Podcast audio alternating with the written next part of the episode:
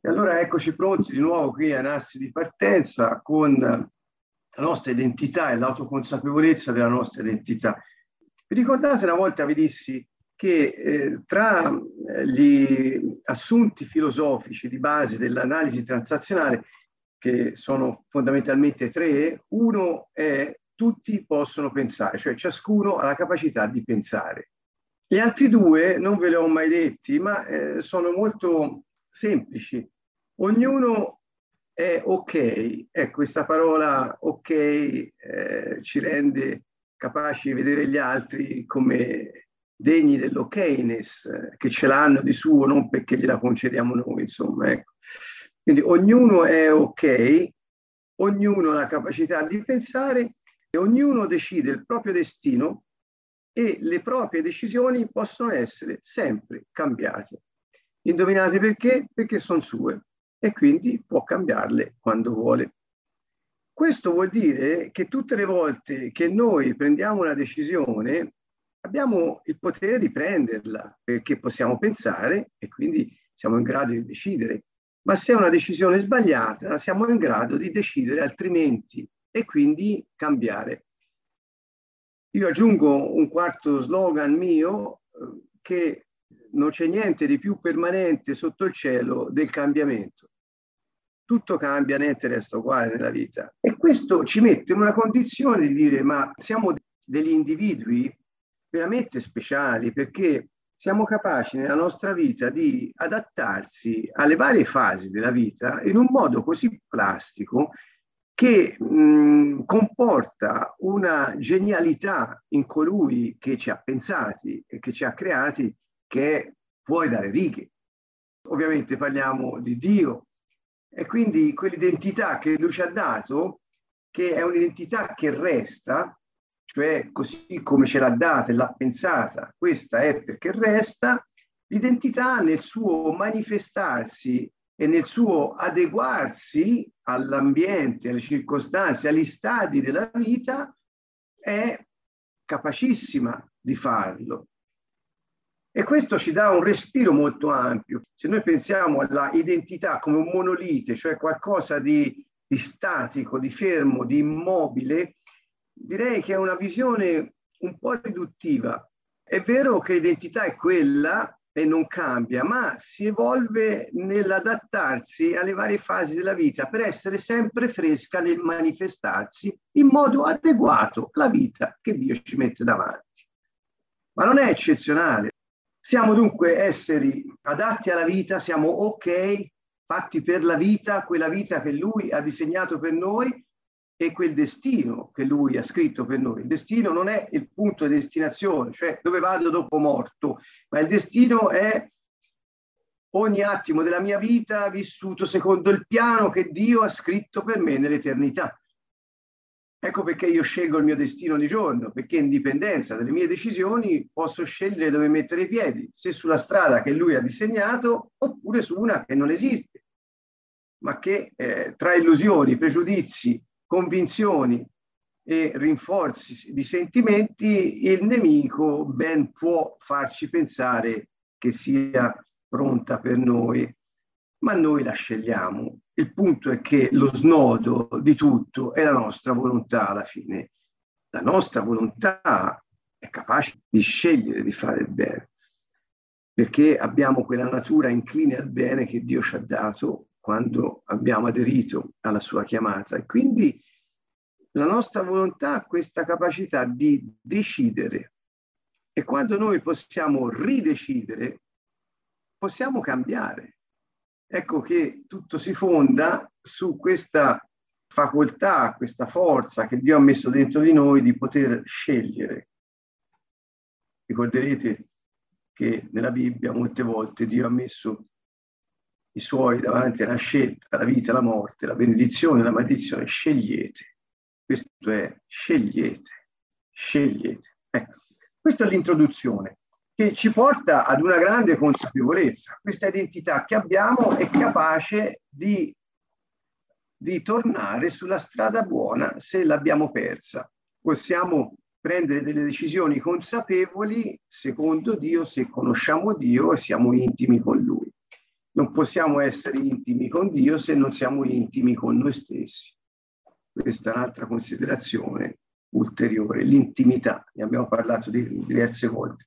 Questi assunti filosofici di base che ha scritto il nostro amico Berna, ripresi poi da tutti gli studiosi dell'analisi transazionale, ci portano a questo. Siccome io ho il potere di decidere, ho anche la responsabilità di decidere secondo la volontà di Dio. Mi, mi ripeto, perché è un punto fondamentale. Se io ho la capacità, il potere, lo chiamo potere, capacità, potere di decidere, ho la responsabilità delle mie scelte. E quindi quando posso, quando posso sono responsabile.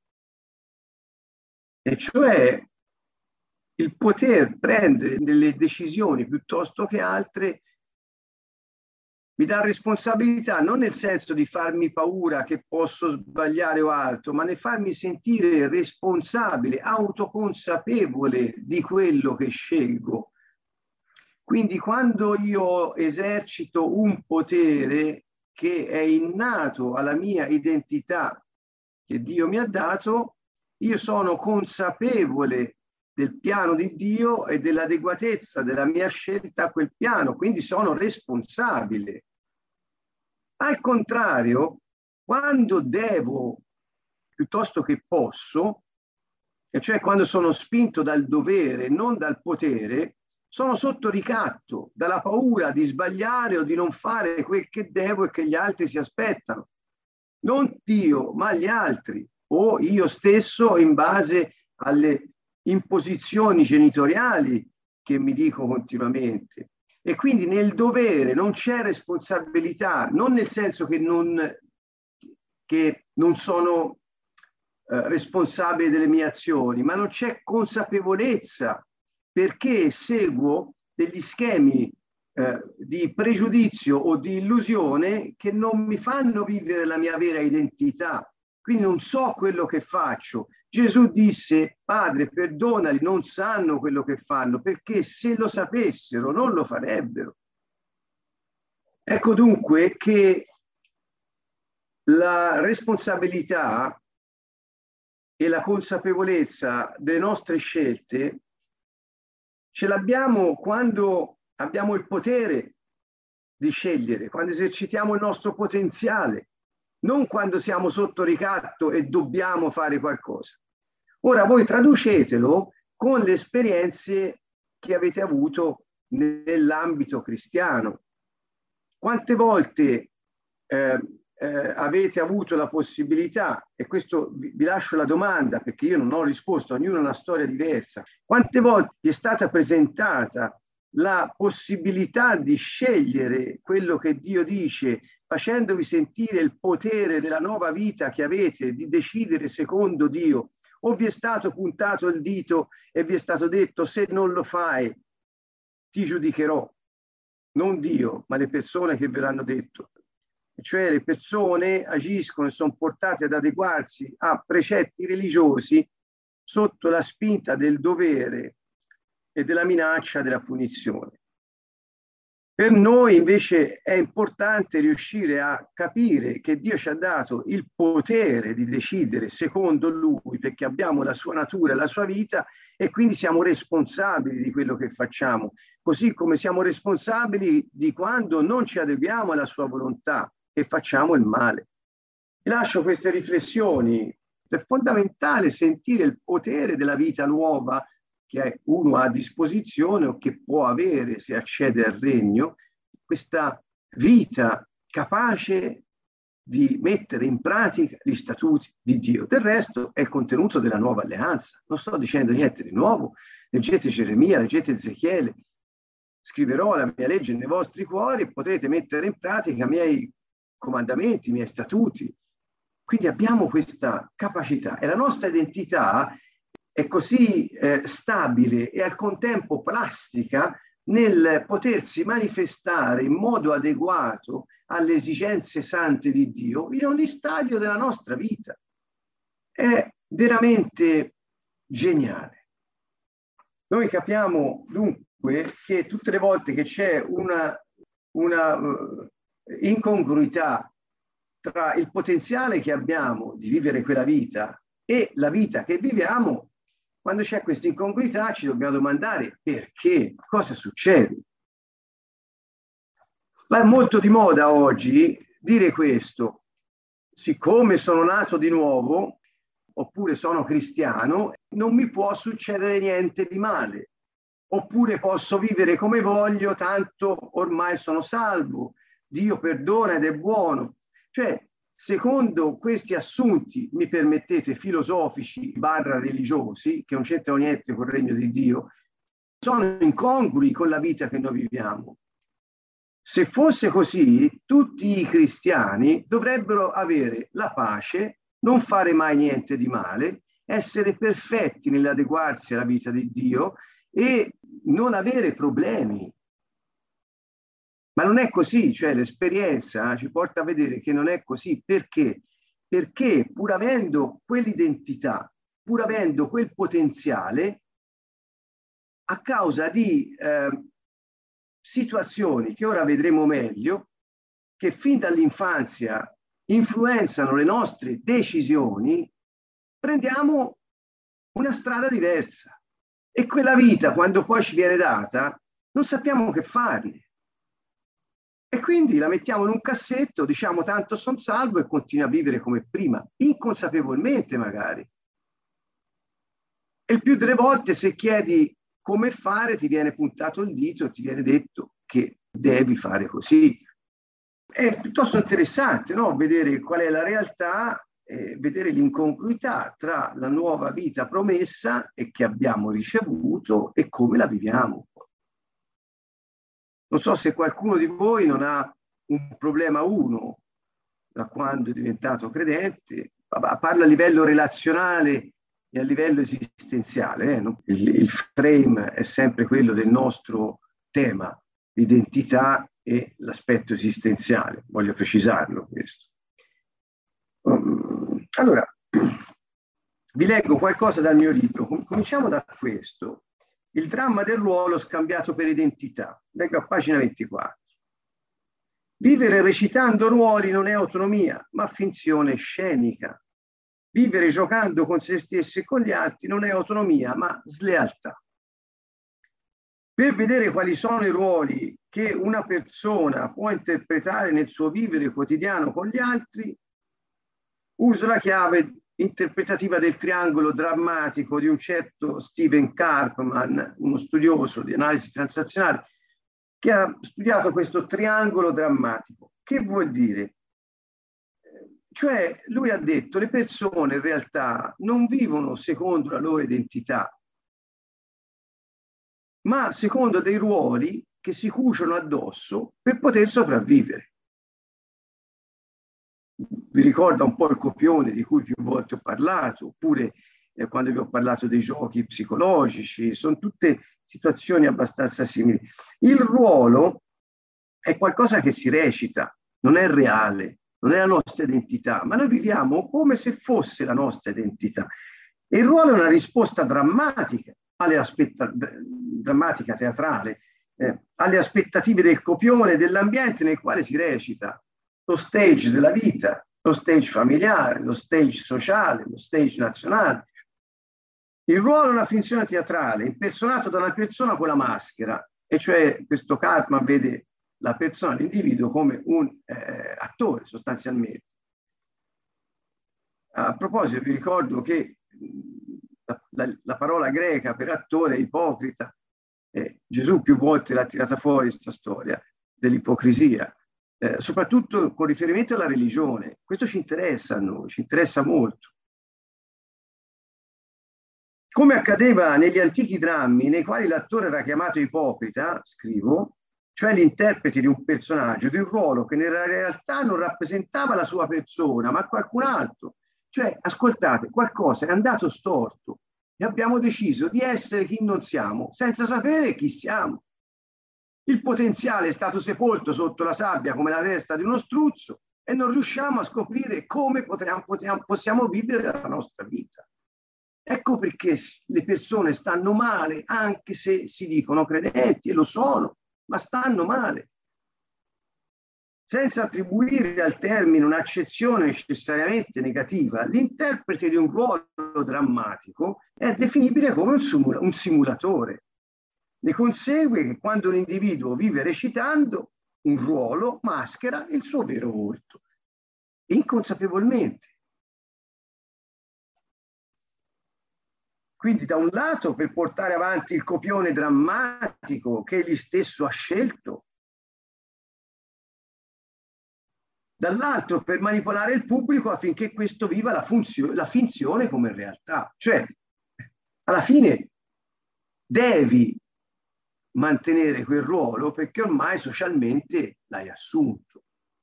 Si individuano tre possibili posizioni di ruolo, la vittima, il persecutore, il salvatore. Ve ne parlai all'inizio, quindi ve lo rinfresco.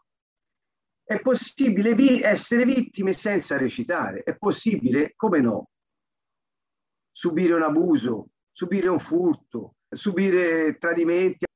Cioè lì non è una recita, non è un dramma, sei veramente vittima, è realtà, non è finzione scenica. Quindi non è che dire vittima vuol dire che tutte le volte che uno subisce qualcosa è in un ruolo, no, ma quando c'è un ruolo che non è reale, allora sì, è possibile essere salvatori e persecutori senza recitare. Sì, è il caso di chi subisce atti di razzismo, è una vittima. O di un avvocato che fa emergere la verità che scagiona il suo cliente, un salvatore. O ancora di un agente della Guardia di Finanza che fa controlli per rispettare le regole, sentito come un persecutore, ma in realtà non lo è.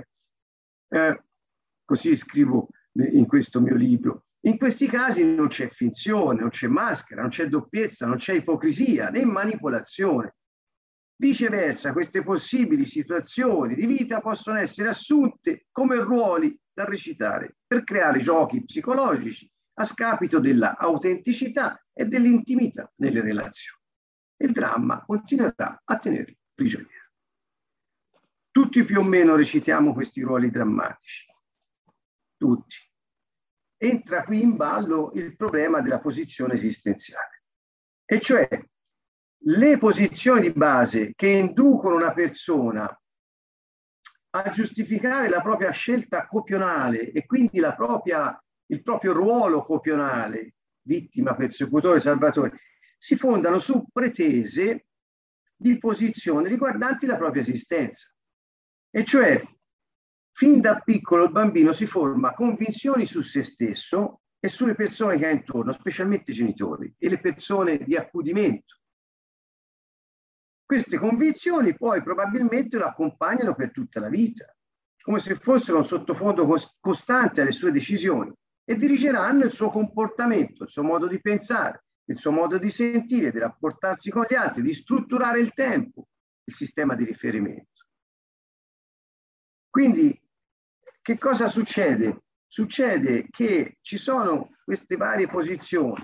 C'è la posizione che noi abbiamo alla nascita e che è una posizione più più, e cioè è una posizione, diciamo, eh, radicata, eh, vi leggo a pagina 116 del mio libro, radicata nella comunanza biologica tra madre e figlio che garantisce una risposta incondizionata della madre ai bisogni del bambino. Io vado bene, il bambino nasce e pensa di essere adatto alla vita, pensa, per, per natura sa di essere adatto alla vita. Così la vita che è nel bambino si aspetta di essere accudita da colei che il Padre Eterno ha preposto a prendersene cura, che è la madre. E la risposta della madre ai bisogni del bambino, ho fame, è il seno che gli dà il latte. E questa risposta è, incondizionata, non è che la madre dà il latte al bambino perché il bambino in cambio ne fa qualcosa di, di buono. Quindi diciamo che questa situazione, io sono ok, tu sei ok, si vede in questa simbiosi funzionale, naturale, necessaria per la vita. In altre parole, amici, quando uno nasce, da Dio è stato creato in modo che si aspetti di vivere, non di morire, di essere accolto, non di essere rifiutato, di essere amato, non di essere trascurato. Siamo nati per amare, ma anche per essere amati. E quando invece nascendo ci troviamo in un ambiente dove più o meno consapevolmente da parte dei genitori e spesso viene percepito in un certo modo dal bambino, eh, dove questa situazione non si crea, è chiaro che il bambino inizia a, a pensare, forse se, per quanto sente più che pensa, che in fondo o lui non è degno della vita o la vita non è degna di lui, deve fare in qualche modo per non morire. E allora comincia a escogitare le varie situazioni. C'è, scrivo in questa pagina 116 del mio libro, c'è negli esseri umani una precisa innata capacità di rispondere ai bisogni primari degli altri, garantendo una mutualità che genera la fiducia di base, la fiducia di base, cioè io vado bene, te vai bene, io sono il bambino, tu sei la mamma, noi andiamo bene insieme. L'unica ragione per cui un bambino può abbandonare questa posizione per passare a posizioni svalutanti è che si interrompa questa reciprocità primaria,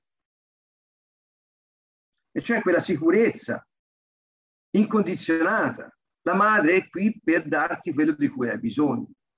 Se si rompe questa relazione, eh, nasce l'insicurezza, cioè una protezione incerta o soggetta a condizioni porta a concludere per il bambino che lui non è ok, o la mamma non è ok, o tutti e due non siamo ok. È come una colonna, se è storta la base, si piega, pensate alla torre di Pisa, e quindi dopo un, eh, c'è bisogno di cambiare. Che cosa? La prospettiva su di noi, sugli altri e sulla vita se non la cambi continuerai a vivere tutta la vita pensando che tu non vai bene o gli altri non vanno bene o nessuno va bene. E quindi dovrai in qualche modo prendere delle decisioni affinché tu non soccomba. E da queste decisioni hanno origine il copione, che porta una persona a vivere come se fosse qualcun altro. E allora arrivano i ruoli, la vittima, il persecutore, il salvatore. Allora arrivano eh, i giochi psicologici. La fiducia di base con cui veniamo al mondo può essere uccisa dall'insicurezza dell'attaccamento che coloro che devono accudire la persona, seppure inconsapevolmente, generano. Scrivo qui che la fiducia si sviluppa nella fedeltà ed è innata, cioè io ho fiducia di te, se tu sei fedele a quello per cui sei stata creata o stato creato, io continuo ad avere fiducia, la mia fiducia si sviluppa. Ma se non c'è fedeltà da parte dell'altro all'amore, è chiaro che la mia fiducia si incrina. E sviluppo sfiducia, non fiducia, sfiducia in me, cioè non vado bene io, forse è per questo che non mi vogliono, o non vanno bene loro, è per questo non mi capiscono, oppure nessuno va bene, la vita fa schifo. La fiducia è qualcosa con cui si nasce. Ricordate nella Bibbia, a tutti è data la misura di fede. Quella parola fede vuol dire fiducia o fedeltà, non vuol dire fede. Fiducia o fedeltà. A tutti è data la misura. Tut- è un dono innato che Dio mette nelle persone. E così anche la fedeltà, per permettere alla fiducia degli altri di svilupparsi. Ecco perché Gesù dice amatevi gli uni gli altri come io ho amato voi perché nella fedeltà reciproca all'amore si sviluppa la fiducia dell'altro e la fiducia nelle persone eh, riflette la fiducia che abbiamo in Dio. Insomma, è qualcosa di interessante da poter considerare. Quindi il non tradire le aspettative con le quali veniamo, veniamo alla luce garantisce il sano sviluppo della persona. Diversamente la persona sviluppa un copione di vita che gli consente di procurarsi la sicurezza che non ha ottenuto gratuitamente. Per ottenerla paga molte tasse, manipola gli altri o ricorre a maghi, indovini, negromanti e via dicendo, perché in qualche modo dovrà risolvere i suoi problemi. Capite da dove nasce questo bisogno? E allora c'è ampio spazio un po' per tutto, dal pensiero magico, l'illusione del bambino, se mi comporto così succederà questo, le, le convinzioni del bambino. Va bene. Un certo signor Erickson, è uno psicologo del secolo scorso, così ideato una tabella che si chiama l'evoluzione della personalità in sostanza, cioè come la persona si evolve nelle fasi della vita in base a determinate fasce di età, cioè che cosa succede in una determinata fascia di età. Io non, non ve le leggo tutte, anche se eh, sarebbe molto interessante. A pagina 117 del mio libro potete trovare già degli accenni su questo. Ad ogni fascia di età corrisponde una specie di crisi esistenziale.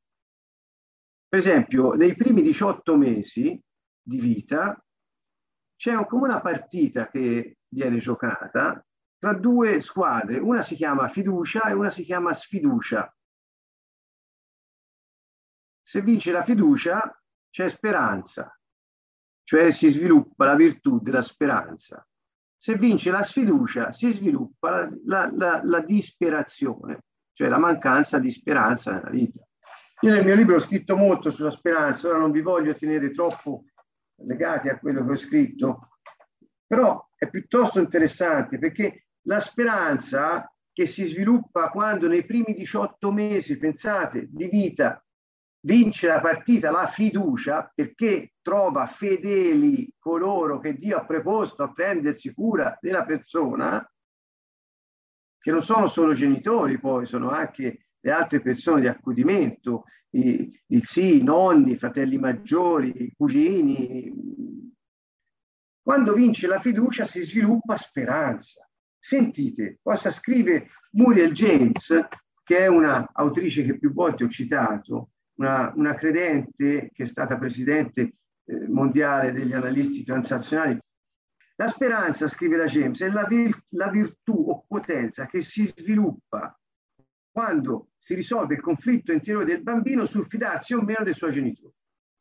La speranza, una volta acquisita, può sostenere la persona anche se e quando la sua fiducia dovesse venire meno. Guardate, la speranza sostiene anche nei successivi sviluppi, se dovesse venire meno la fiducia, la speranza la riattiva.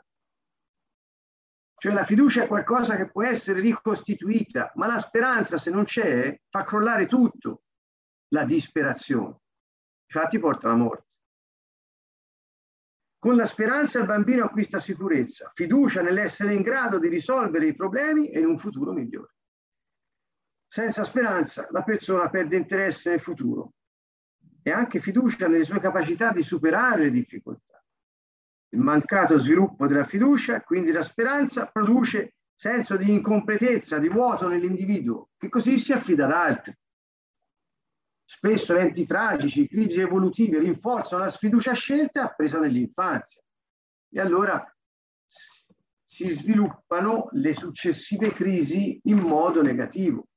Per esempio, nei primi tre anni cioè dopo i 18 mesi fino ai tre anni c'è un'altra partita. La, l'autonomia da una parte e dall'altra parte del campo gioca il dubbio con la vergogna. Dipende chi vince e la virtù che ne esce è la volontà, cioè la capacità di decidere autonomamente. E se non vince l'autonomia, ma vince la vergogna o vince il dubbio su di noi, sugli altri, sulla vita, è chiaro che la nostra volontà non ne esce autonoma, ma affidata agli altri. Ecco quando iniziamo a dare potere agli altri. Pensiamo, ah, allora devo vivere così, cioè la mia volontà non è in grado di decidere perché io ho sfiducia in me, negli altri, nella vita e quindi affido le decisioni della mia vita agli altri. Ecco le simbiosi, gli atteggiamenti simbiotici dove prendono forza nelle decisioni di base copionali. Poi abbiamo altre crisi evolutive fino eh, alla fine, diciamo, che non si finisce mai di cambiare, di passare attraverso delle evoluzioni. Vi leggo le altre virtù che si possono, così si possono chiamare, o risultati positivi delle partite che si giocano, dopo la speranza, la volontà, la persona diventa consapevole dello scopo della propria vita. Poi passa ad avere consapevolezza delle proprie competenze, capacità di affrontare il potenziale. Poi si sviluppa la fedeltà alla vita, poi si sviluppa il senso dell'amore, dopo si sviluppa il senso dell'accudimento verso gli altri e quindi come ultimo stadio la sapienza. Queste sono, pensate, cose scritte da uno psicologo che ormai diciamo, è, considerata una, una, una, cosa base in psicologia, questa cosa qui, ma rispecchia esattamente, poi vediamo quello che succede nella, nella vita delle persone. Considerato questo, voglio passare a dirvi che quando c'è sfiducia, nel primo livello, al primo passaggio, alla prima partita importante della vita, se, se vince la, la sfiducia, nostre scelte diventano copionali, nel senso che ormai avete capito come è inteso. Sarà difficile che queste persone possano poi fidarsi di Dio. Cioè il bambino non capisce niente di teologia, non ne sa niente. Lui vede quelli che Dio gli ha messo davanti perché si prendano cura di lui. E ciò che può apprendere su Dio è ciò che vede espresso dai suoi genitori o dalle persone di accudimento nella loro vita, nel loro comportamento verso di lui o di lei. Per questo, anche se successivamente la persona dovesse aderire a Dio, lo farebbe solo a un livello religioso, non intimo, perché privo di fiducia, non la ritrova in sé. E come fa a metterla in qualcosa in qualcuno che non vede? Sto parlando di fiducia, non sto parlando di fede, così come la intendono in modo più occidentale o eh, umanistico. Quando si dice fede, si capisce, come dire, un assenso mentale a qualcosa che ti è stato detto. Come dire, ah, me l'hai detto, è così, è vero, ci credo e quindi ho fede in quello che mi è stato detto. Quindi è una specie di assenso mentale. Invece, quando nei Vangeli, anche nel Vecchio Testamento, è uguale, si parla di questa parola, non si intende la, l'assenso mentale a delle verità teologiche, ma si intende la fiducia del cuore, l'affidamento totale, filiale e il confidare nell'intervento, nella direzione, nella bontà, nella protezione, nella provvidenza di Dio verso di te. È, è diverso. E questa parola non vuol dire solo fiducia, affidamento, confidare, ma vuol dire anche, forse soprattutto, fedeltà. Ripeto, la fiducia disgiunta dalla fedeltà eh, ha dei limiti, perché se noi non siamo fedeli alla fiducia iniziale che abbiamo avuto, e non siamo fedeli a manifestare quella fiducia verso gli altri, verso di noi, verso la vita, quindi verso Dio, amando gli altri e fedelmente dando incondizionatamente quel che abbiamo avuto da Dio, chiaramente la nostra fiducia senza eh, le opere corrispondenti è morta. E quindi come si può parlare, io ho fiducia in Dio, ma non sono fedele a quello che Lui ha messo dentro di me? È qualcosa che non può essere disgiunto. La religione dunque è l'ambiente adatto a dare alle persone l'illusione di avere una qualche relazione con Dio senza bisogno di fidarsi di Lui, perché se ha imparato a non avere fiducia, eh, è, meglio, è meglio costruirsi un rapporto con questo Dio che tanto non vedi, del quale però hai un certo timore, perché ovviamente la coscienza viene da Lui, però eh, che ti porta solo a dover, non poter, ma a dover fare quello che dice, altrimenti non ti meriti quello che potresti ottenere. Scrivo molto sulla religione qui a pagina 118, 19 e 20 del mio libro. Vi leggo i primi due righi. Secondo i più recenti accreditati studi, la religione è una spontanea risorsa psicologica che consente l'adattamento all'ambiente nel processo evolutivo. È chiaro, io non ho fiducia, per cui non devo fidarmi di Dio, basta che faccia quel che mi viene detto. E lo faccia a mio tornaconto, per sopravvivere ed ottenere i benefici che mi sono stati promessi. Altrimenti non ci penserei nemmeno. Per i più insigni studiosi della materia, le credenze e i comportamenti religiosi sorgono dall'interazione tra un'evoluta architettura psicologica e l'ambiente. Cioè, come faccio a sopravvivere in questo ambiente? Beh, se mi comporto bene o faccio quello che mi dicono, sicuramente mi verrà dato il vestito di cui ho bisogno per non avere freddo. E questo, scusate, che c'entra con la fiducia in Dio, l'affidamento a Lui della nostra vita, confidare che Lui interviene perché ci ama e perché è nostro Padre, la fedeltà al suo amore nel rispondere ai suoi bisogni su questa terra, di portare il suo messaggio e di dire a tutti che il regno dei cieli è aperto. Dov'è tutto questo? Nella religione non c'è, non c'è spazio, perché quel che conta è sopravvivere in un ambiente ostile. E allora mi creo qualcosa di metafisico, psicologicamente, a cui adeguarmi, altrimenti muoio. La religione risponde alla necessità umana di adattarsi all'ambiente al fine di non soccombere nel processo evolutivo e continuare a trasmettere i propri geni, e cioè continuare a vivere, far figli, continuare a vivere, far figli, continuare a vivere. Lavorare, comprare una casa, comprare una macchina, andare in vacanza, lavorare, fare figli, andare in pensione e poi godermi la vita, che forse a quell'età ci sta anche di non arrivarci. Quindi c'è qualcosa che non va. C'è questo adattamento copionale che sfocia poi nella, nella religiosità delle persone è artificiale, è qualcosa che ci serve a noi per non sentirsi fuori luogo o fuori binario rispetto alla sopravvivenza. È una predisposizione mentale dell'uomo a soddisfare i suoi bisogni di attaccamento, formando un complesso di credenze, comportamenti, riti, rituali, cose varie. Se faccio così funziona, se faccio così non funziona. Quindi attenzione al vestito che metti, le cose che adoppi, perché è importante è triste quando il cristianesimo è ridotto a questo poi, ma grazie a Dio non è così in generale. Quindi la religione è un prodotto umano, eh, qualcuno considera un fattore genetico, un insieme di meccanismi psicologici che in mancanza di Dio offre comunque all'uomo una possibilità di sopravvivenza. Sono partito per riassumere dai ruoli drammatici, vittima, persecutore salvatore, eh, di cui vi avevo già parlato, in relazione alle posizioni esistenziali. Per esempio, se la mia posizione esistenziale è meno più, cioè io non valgo, gli altri sì, meno più, io no, te sì, è probabile che io assuma di fondo la posizione di vittima.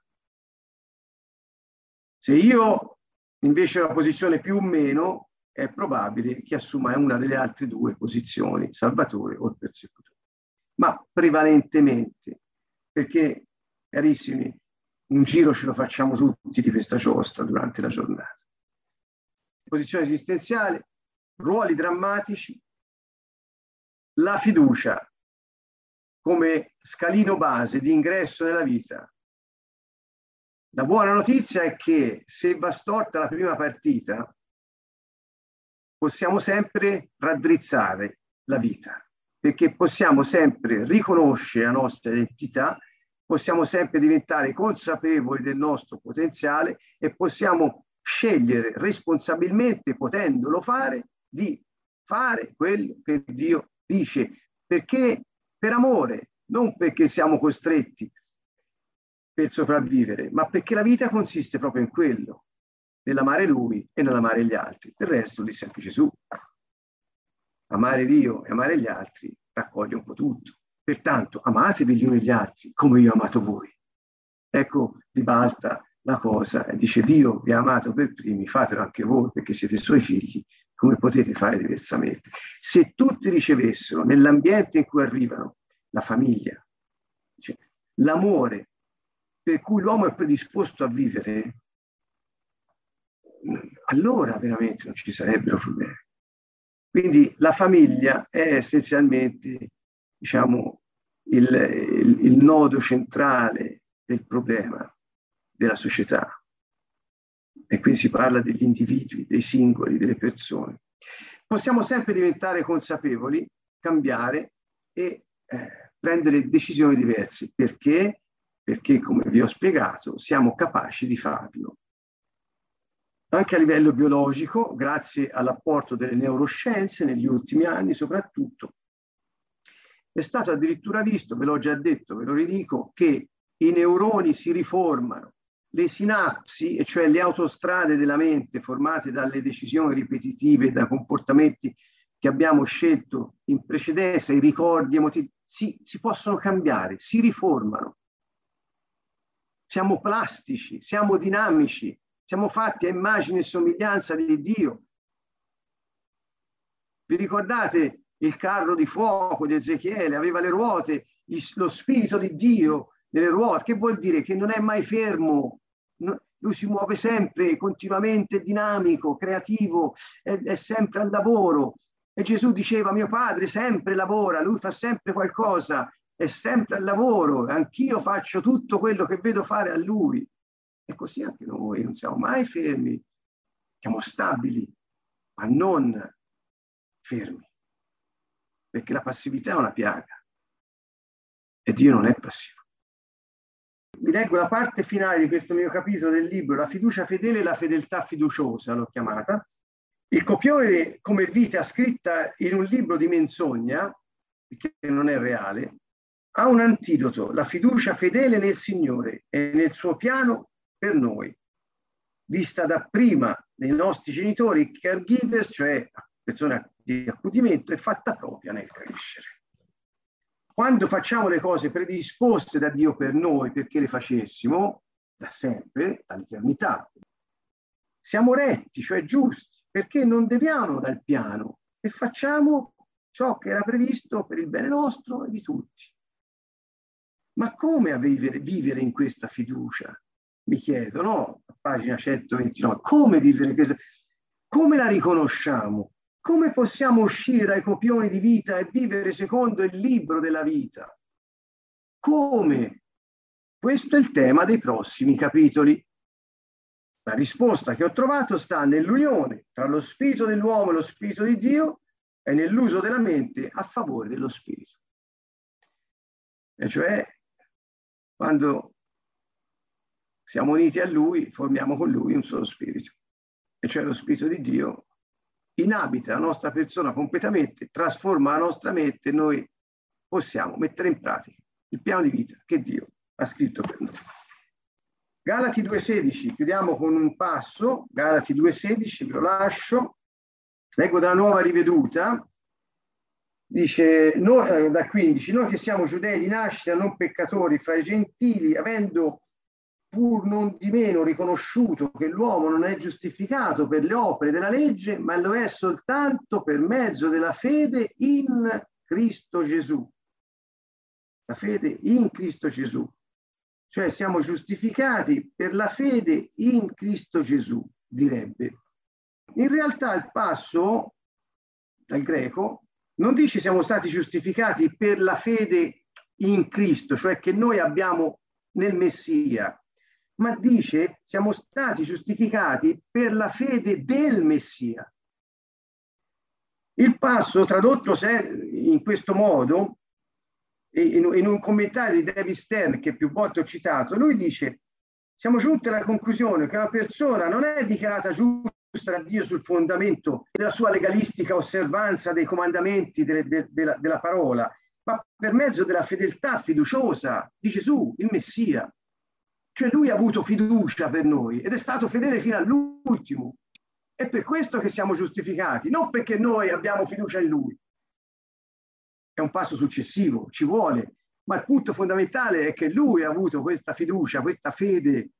Ancora, Perciò anche noi abbiamo, perciò, siccome lui l'ha avuta, perciò anche noi, vedete, cambiando il sistema di riferimento, vedi il modello genitoriale e apprendi. Perciò, siccome lui ha avuto fiducia, anche noi abbiamo messo la nostra fiducia in Gesù, il Messia, al fine di essere dichiarati giusti sul fondamento della fedeltà fiduciosa del Messia e non sul fondamento della nostra osservanza legalistica della legge. Sulla base di questa osservanza nessuno può essere dichiarato giusto. Dunque noi siamo giustificati per mezzo della fiducia fedele di Gesù Cristo, nel quale, proprio per questo, abbiamo messo la nostra fiducia. Ci siamo affidati a Lui e confidiamo in Lui per ogni cosa. Potremmo anche concludere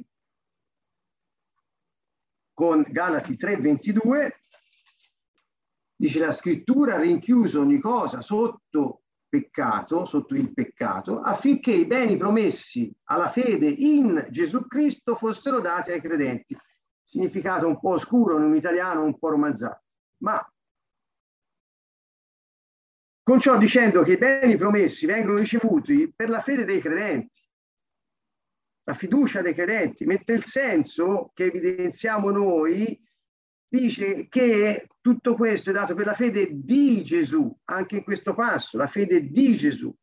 Solo così vediamo che non è merito nostro, solo così capiamo che è il nostro caregiver, colui che, nel, che, che si è curato di noi, che si è preso cura della nostra persona, è il nostro modello di riferimento. Lui ha avuto fiducia nella, nel Padre e ha avuto, ascoltate, è stato fedele all'incarico che ha avuto, alla vita che il Padre gli ha dato come essere umano, è stato fedele fino all'ultimo e pensate che fiducia ha avuto, questo è sconcertante, cioè ha avuto la fiducia che se anche moriva, il Padre l'avrebbe risuscitato. No, dico, è una fiducia così grande, perché è andato incontro alla morte in un modo di cui era consapevole peraltro e l'ha fatto per fedeltà e ha avuto fiducia che dopo sarebbe stato gradito al Padre come sacrificio e sarebbe stato risuscitato. Grazie a quella fiducia, grazie a quella fedeltà, noi siamo giustificati davanti a Dio, ma Lui è diventato il nostro modello di riferimento e quindi a Lui possiamo apprendere. Se mettiamo fiducia nell'opera di Dio, anche noi possiamo vedere l'invisibile, credere l'incredibile e fare l'impossibile, così come ha fatto Gesù Cristo, per la fiducia che Lui ha avuto nel Padre. Va bene? Allora, spero di avervi trasmesso un po' di entusiasmo per la fiducia e la speranza che è il motore per uscire dai drammi, dai ruoli, dai copioni e qualsiasi altra cosa che ci illude di vivere la nostra vita quando non la viviamo.